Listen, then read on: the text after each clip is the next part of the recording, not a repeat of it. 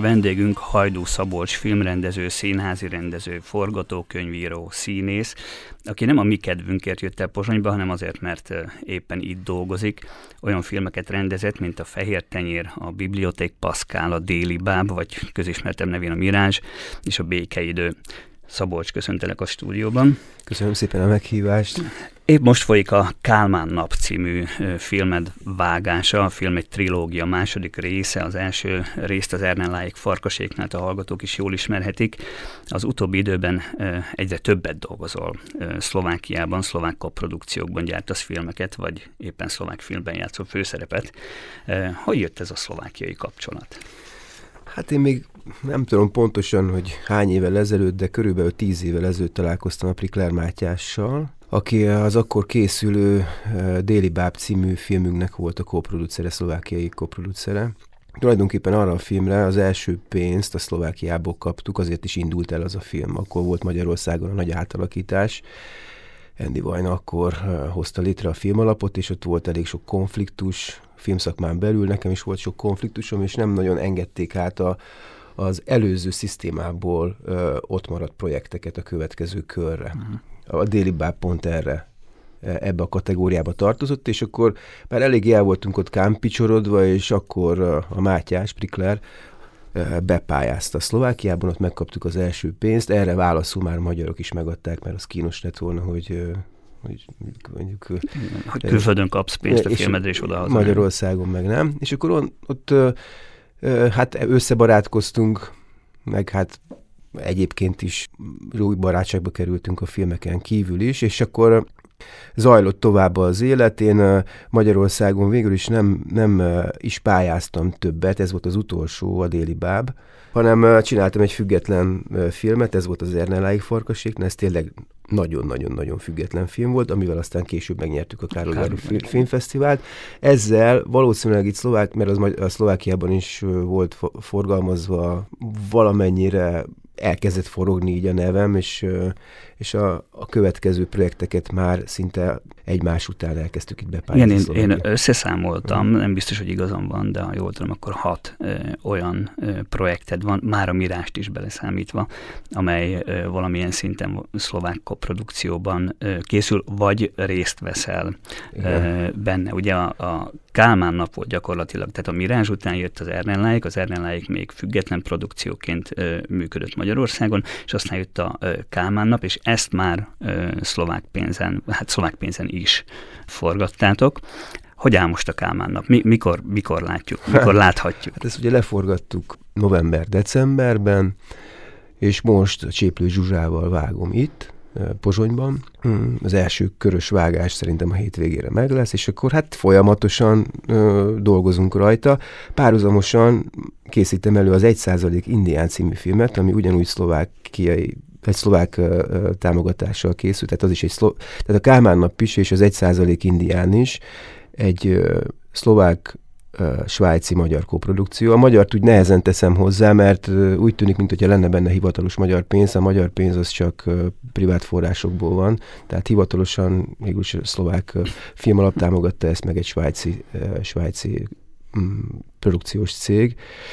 Szóval ezek a filmek készülnek most, de egyébként ezt megelőzte a Prikler Mátyásnak a, a Hatalom című, a hatalom című film. filmje, tehát ezeket csak később kezdtük el pályázni, először én színészként integrálódtam ide. Igen, de... és ez a Hatalom, ez nagyon érdekes, igen. Ugye ez egy kétnyelvű film valójában, amelyiknek te játszod a, a kétnyelvű, inkább háromnyelvű, szlovák, cseh és ö, magyar nyelven forog, játszódik, és te játszod a ö, főszerepét. Az, magy- egyik főszerep. az egyik főszerepét magyarul és szlovákul.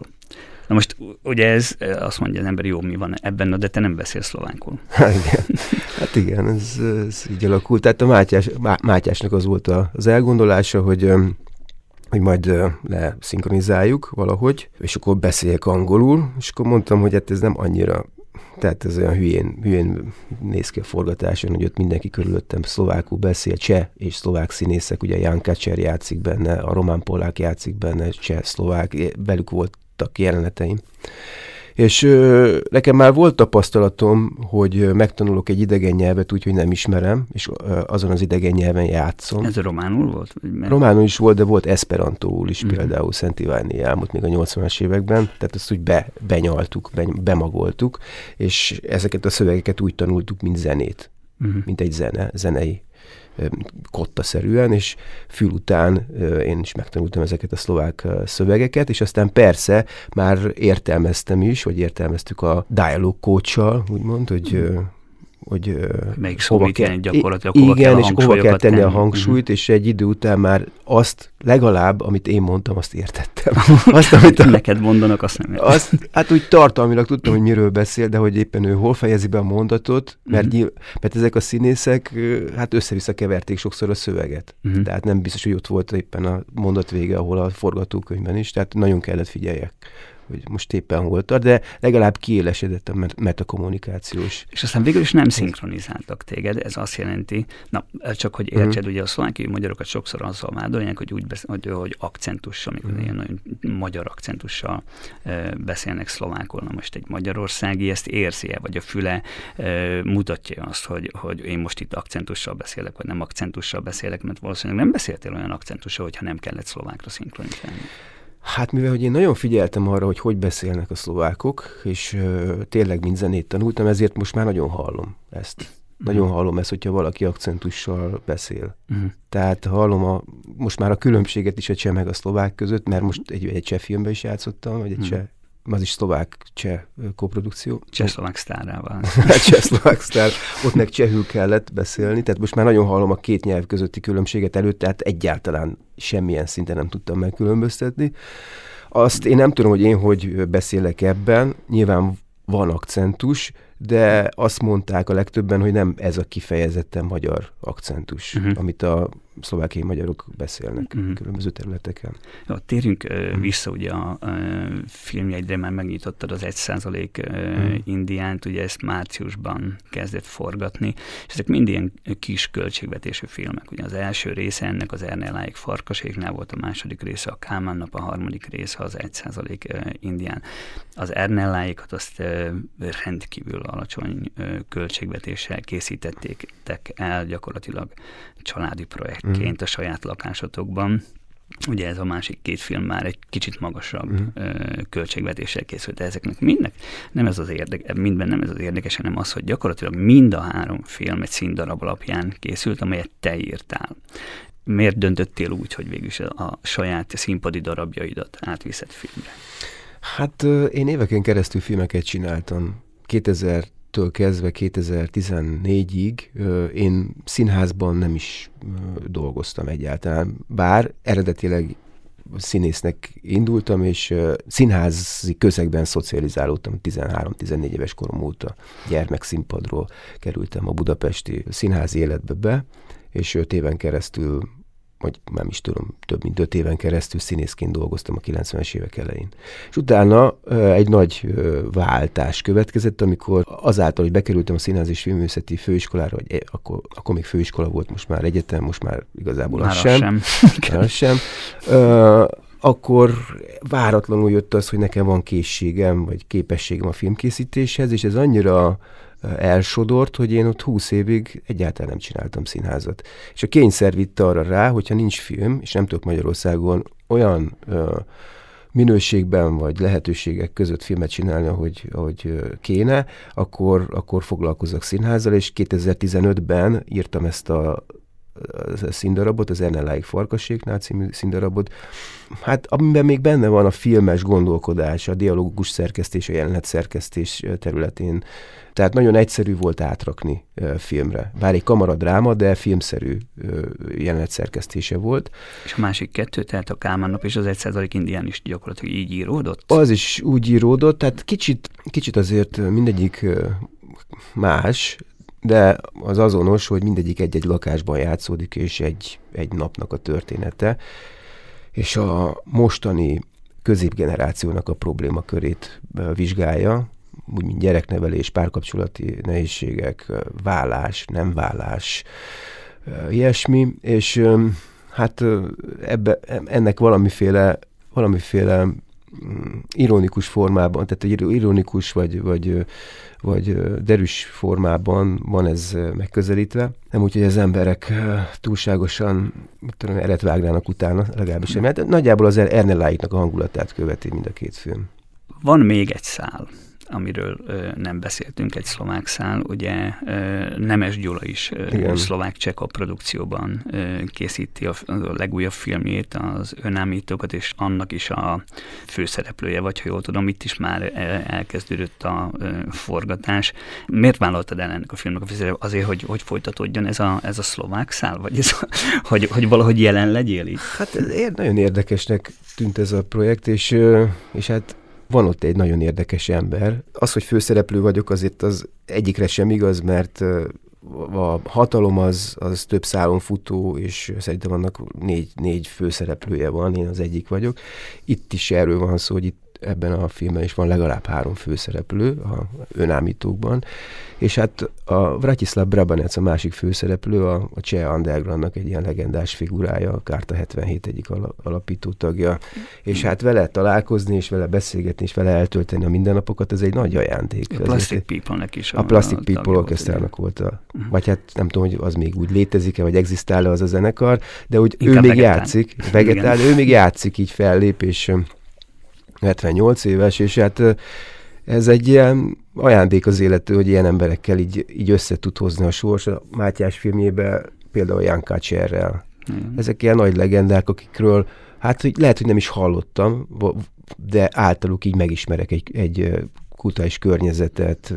Nekem például fogalmam nem volt arra, hogy Csehországban e, e, ilyen típusú kezdeményezések voltak. Én azt gondoltam, hogy ez csak Magyarországra jellemző, csak a bizottságra jellemző, a magyar underground, az Én egy ilyen különleges dolog volt, és hát... E, nem, ennek Csehországban is komoly hagyomány volt. Szlovákiában nem annyira, de Csehországban, igen. igen. Tehát ezt én nem tudtam, és ez nekem egy nagy felfedezés most. Elkezdtem hallgatni, elkezdtem hmm. utána olvasni, szóval... Még visszatérve, egy, a, ugye elhangzott már korábban ez a kérdés a, a trilógiára, tehát hmm. hogy, ugye mert például a Nemes Gyula filmje, ez egy nagy költségvetési film, tehát valószínűleg a bemutatója majd két-három év múlva lesz, vagy majd akkor láthatjuk a mozikban, de a A te kis trilógiád, ezek kis költségvetésűek, kevés forgatási nappal valószínűleg ö, gyorsabban elkészülnek. Mikorra várhatjuk? De, de cé cé á, tehát most nem azt mondom, hogy ö, június huszonkettedikén ö, bemutató, gyertek, hanem mondjuk úgy, úgy körülbelül mikorra hát, várhatók el, mondom. Hát um,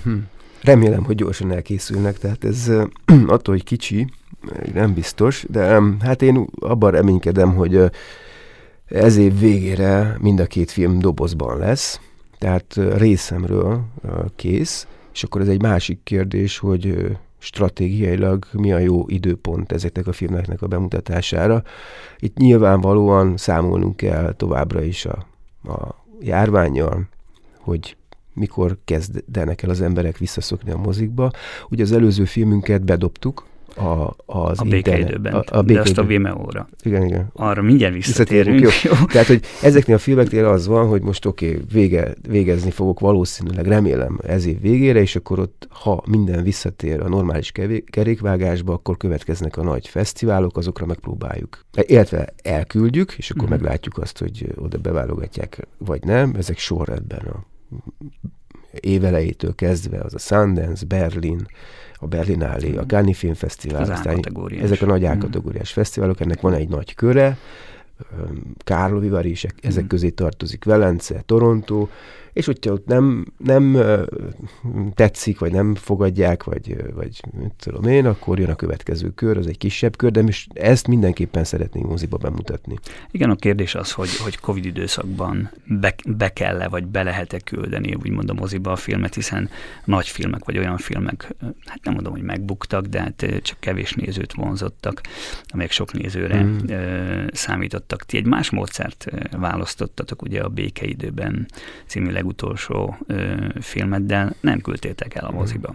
Igen, hát mind a két filmnek, az utolsó két filmnek, ennek a két független filmnek nem csak az elkészítése volt speciális, hanem a bemutatása is. Ugye az Ernellájéknak a, az elkészítése mindenképpen különleges volt azáltal, hogy a saját lakásunkban forgattuk, az, hogy az összes költségvetés az tényleg egy ilyen háromezer euró volt, ami nem nem értelmezhető. Ez, ez nevetséges Igen. összeg, tehát manapság filmet százezer euró alatt nem is nagyon készítenek. Hát nem, hogy százezer eurót, egy millió vagy két egy millió. Két az millió, az, az, az a, igen. Jó, én, a, én, én mondjuk egy dokumentum. Igen, egy játékfilm az olyan, mert kb. Még az se számít egy nagy költségvetésnek, az egy-két millió euró, na mindegy, és, és hát igen, és a bemutatója az pedig ott, ott azt találtuk ki, Karlovy Vary után, hogy, hogy Lakásvetítés. lakásvetítésekkel fogjuk először felhívni a filmre a figyelmet, tehát a magyarországi bemutatója az a mi lakásunkban volt, oda hívtuk az újságírókat, és utána meghirdettük azt, hogy ezt a filmet mindenki meghívhatja a saját lakásába. Két szempontnak kellett megfelelni. Egy, hogy legyen egy nagyobb felület,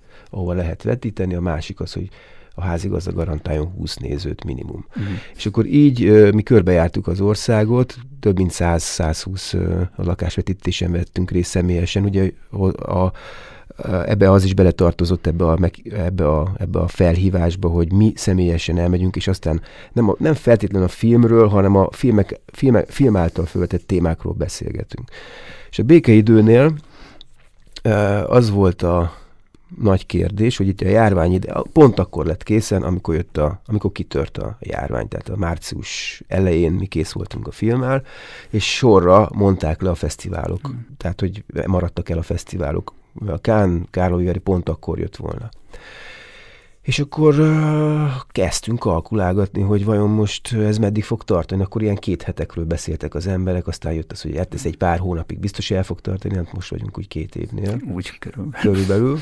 Végül is uh, azt gyanítottuk, hogy ha ez egy fél, év, fél évig eltart, akkor is az lesz, és akkor is az lesz, hogy annyira földgyűlnek a filmek őszre, akár következő tavaszra, hogy hogy képtelenség lesz berakni a moziba, vagy hogyha be is rakjuk, azt onnan ki is hajítják egy, egy héten belül, vagy egy pár napon belül, mert jön az amerikai film, ami kitolja, mert azok is felgyűltek.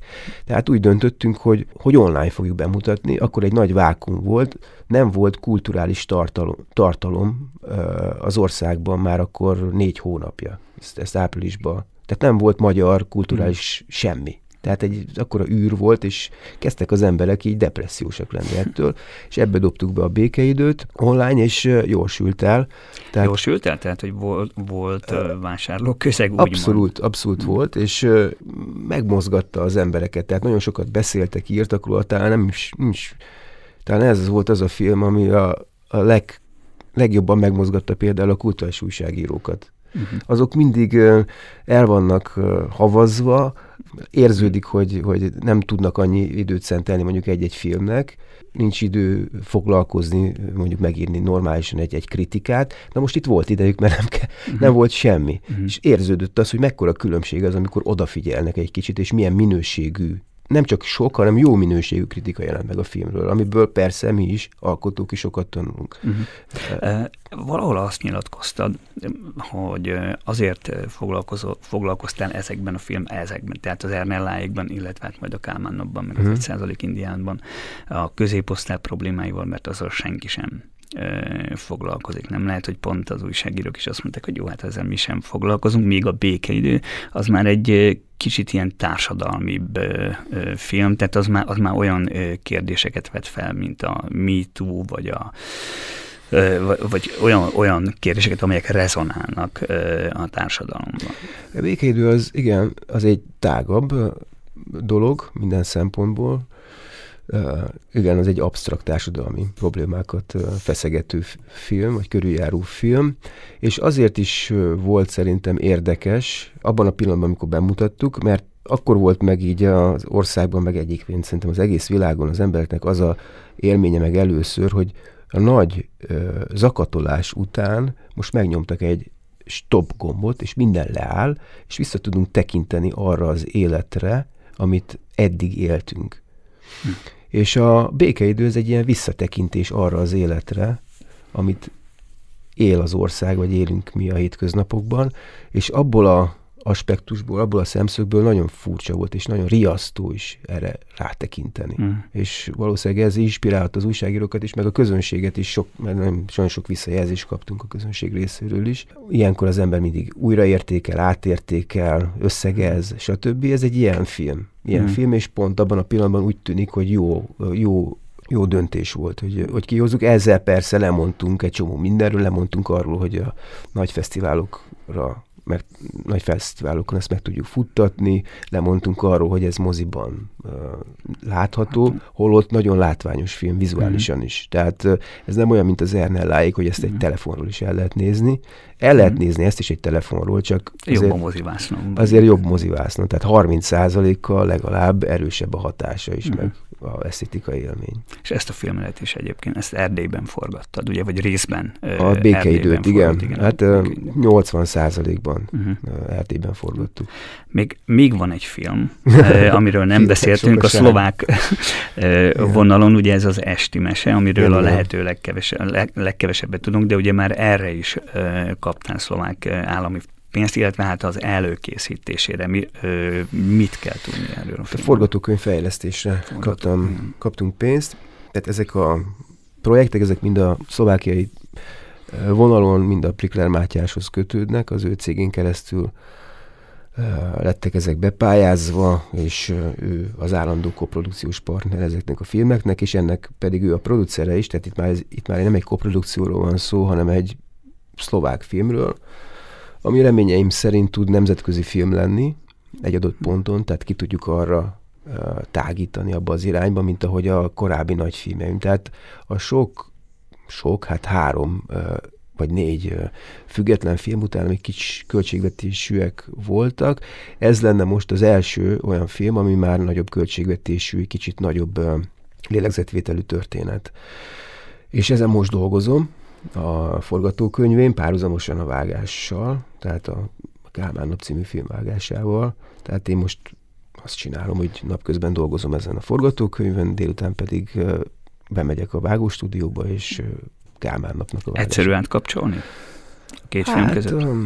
A Kálmán Nap esetében nem olyan bonyolult a dolog, mert az egy, ugye, színházi előadás volt, és százhúszszor játszottuk, azt már nagyon ismerem azt, az, azt a történetet, meg azt az anyagot, és a felvételi technikája az viszonylag egyszerű, hát úgy egyszerű, hogy, hogy hosszú beállításokkal dolgozunk, tehát hallgatók kedvéért elmondom, hogy hát itt öt percig tart mondjuk egy jelenet, úgyhogy nincs elvágva, ez, ez így egyszerűbb a vágó stúdióban is el lehet képzelni, amikor három másodpercenként kell csinálni egy vágást, mint, mint nagyon sok filmben, azért ez egész más.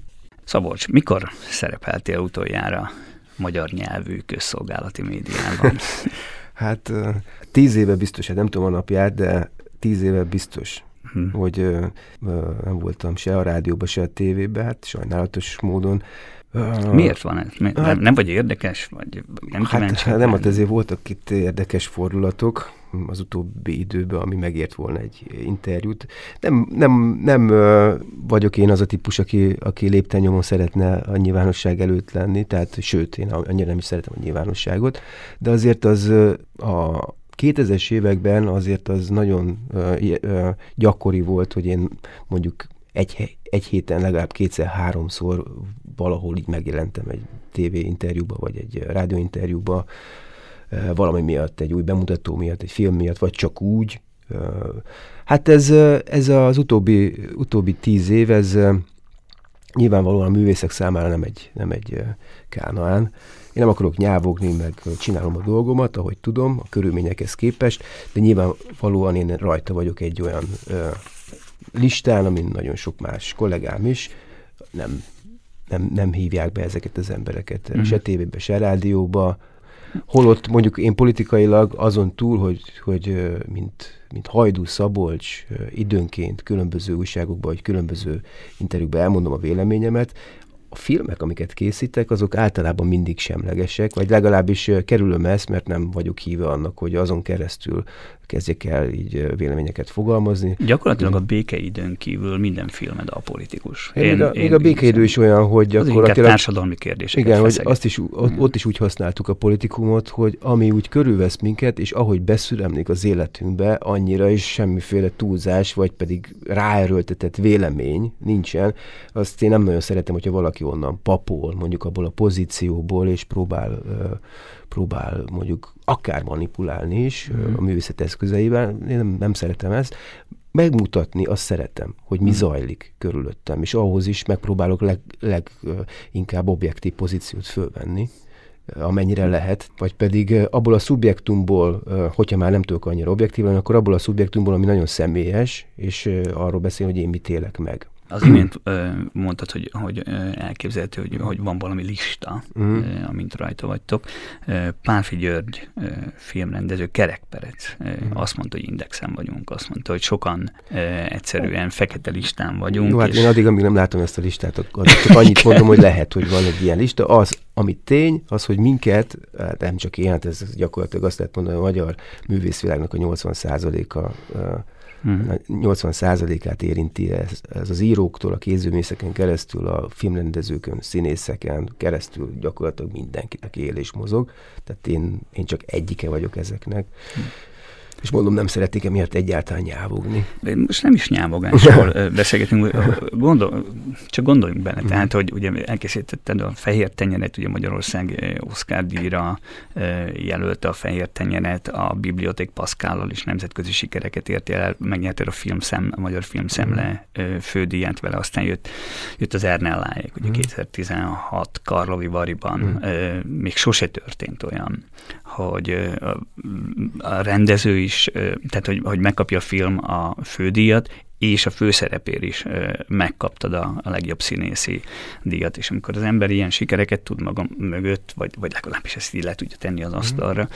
akkor ugye azt gondolja, hogy hazajön, és akkor, és akkor otthon, nem tudom, ezer forintosokból varnak neki kabátot. Tehát, hogy, hogy egyszerűen, egyszerűen azt mondják, hogy itt vagy miénk, vagy csináld, dolgozunk, és, és mégsem ez történik. Jó, hát tehát az, azért az egy eléggé bosszantó, aztán deprimáló érzés, hogy úgy kell otthon, vagy Magyarországon élnem, mint hogyha, mint hogyha én egy, egy ilyen ellensége lennék a, a, annak, a, annak az országnak, ahol, ahol felnőttem meg, ahol, ahol élnem kell, és ahova folyamatosan értéket gyártunk, vagy, vagy próbálunk hozzátenni az egyetemes magyar kultúrához valamit. Tehát ez a kortárs kultúra, amit most mi csinálunk, akárhogy is nézzük. Tehát, és ezt mi politikai hovatartozástól függetlenül, függetlenül attól, hogy milyen, milyen kormányok vannak, folyamatosan csináljuk. Folyamatosan csináljuk. Azért, mert nem tudunk, nem is tudnánk más csinálni. Tehát ez így, ez de, így van. De az viszont egy jó érzés, hogy amikor ide, ide jövök, akkor pedig,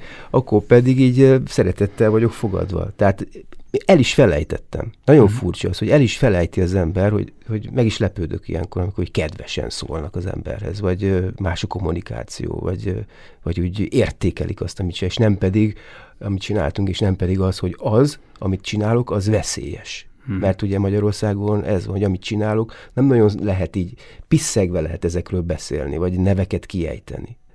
Már el is felejtettem, hogy ez, hogy ez nem természetes. Hmm. Tehát nagyon furcsa ez. Kicsit olyan, mint a nyolcvanas években volt a...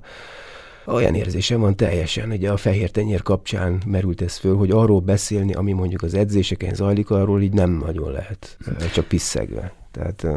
Értem, most tételezzük fel, hogy van egy ilyen lista, azt mondtad, hogy akkor, uh-huh. akkor hiszed el a lista létét, ha látod, uh-huh. de mondjuk hogy lehet erről lekerülni, vagy minek kell ahhoz jönnie? Tehát, hogy egyszerűen jöjjön egy olyan társadalmi váltás, amikor, amikor, amikor azt mondják, hogy igen, a kortárs művészet fontos, és nem csak valamilyen hát a, politikai kurzusnak kell, vagy kirakatának. Listáról nem. lekerülni viszonylag egyszerű, mert az ember azt mondja, hogy bekopog, és azt mondja, hogy jöttem. Uh-huh. És... srácok, itt vagyok nektek, és csinálom. És, és mondjátok, hogy hogy csináljam. Uh-huh. Mondjátok, hogy mit csináljak, mondjátok, hogy ja, azt úgy nem, jó, akkor azt úgy nem. Akkor így, uh-huh. így. Tehát ez, szerintem ez ennyire egyszerű, és sokan így is vannak ezzel. És sokan mondjuk azzal, ö, azzal áltatják magukat, hogy az egy lehetőség, vagy, vagy fontos pozíció, hogy valaki bent van ö, a körökön belül, és belülről bomlaszt, úgymond. Uh-huh. Tehát uh, próbál egy kicsi belső forradalmat csinálni, de hát ő fölveszi jól a maga fizetését, és jól él éveken keresztül. Uh, itt én, a, ha körbenézek az én uh, társaságom, vagy azokat a művészeket, akik az elmúlt tíz évben körülöttem kidőltek, hát, uh, és hogy hogy lett az egyik alkoholista, miért húzott el külföldre, és dolgozik ott, vagy, vagy egyszer csak tényleg belehalt, mert azt nagyon nehéz napokon, heteken, hónapokon keresztül elviselni, hogy semmiben vagy véve, és igazságtalanul félre vagy dobva, mondjuk húsz év munka után ki vagy, ki vagy rúgva a rádióból, ki vagy rúgva a tévéből, ki vagy rúgva a munkahelyedről, és nem érted, hogy miért egyszer csak felkelsz hétfőn, és azt mondják, hogy viszontlátásra. Fogalmat sincs, hogy mi az oka, és, mm. és az, amit letettél az asztalra, az, az kuka. Tehát mm. azt, az, az nevetség tárgya is. Hát ha a közönség szereti, akkor nem feltétlenül hát, kuka. Hát sajnos a közönség az meg elfelejti, tehát mm. az... Én nagyon sok ilyen emberrel tartottam kapcsolatot, akik, akik vagy volt bennük annyi életerő, hogy ezt túlélik, mások pedig így be, befordultak, vagy el, elmentek külföldre, és, és elvesztették a lendületüket, nem foglalkoznak már ezzel. Szóval. Igen, a generáció, tehát generáció, most nehéz azt megmondani, hogy generáció, de például tehát azok a rendezők, akik így nyolcvanas és kétezres években így nagyobb dolgokat műveltek, vagy nagyobb dolgokat tettek le az asztalra, ugye Mondrucó is amerikai pénzből forgat, Fliegauf németből, Bárfi, ha jól tudom, nem is forgat, ezt, ezt ebben most nem vagyok biztos, te pedig szlovák pénzből, és akkor így megkapjuk a választ arra, hogy miért szlovák pénzből forognak Hajdú Szabolcs filmjei, hát hogy ez igen, egy ilyen menekülés? Hát eznek, ez egyértelmű, hát hogyha egyértelmű, hogy az. Tehát, hogy egyértelmű, hogy más lehetőség nincs. Én nézem a lehetőségeket, és mindenki keresi a lehetőségeket, hogy hogy tud tovább dolgozni. Így hmm. tudunk most, ez teljesen olyan, mint a hetvenes, nyolcvanas, vagy hatvanas, hetvenes, nyolcvanas évek szocializmusa, hogy, hogy be volt tiltva, nem tudta csinálni, elment külföldre, ott adták ki a különböző könyveket, tehát ugyanott, ugyanott tartunk, most lehet finomkodni, de hát tényszerűen ez van. Mm. Te a Színház és Filmművészeti Egyetemen is oktattál, voltak ott diákjaid, aztán tudjuk ugye, hogy mi történt az es ef é-vel, hát gyakorlatilag bedarálták. Mi történt azokkal az oktatókkal és azokkal a diákokkal, akik, akik is nem maradtak ott, tehát nem, az új es ef é-nek nem akarnak a e, részesei lenni? Hát ott ez egy óriási, óriási momentum volt szerintem, maga az egész egyetemfoglalás. Én a filmrendező mesteri, mesterszakos osztályt vezettem, a Svektyem Isivel és a Nagy Zolival, tehát ők két filmrendező kollega.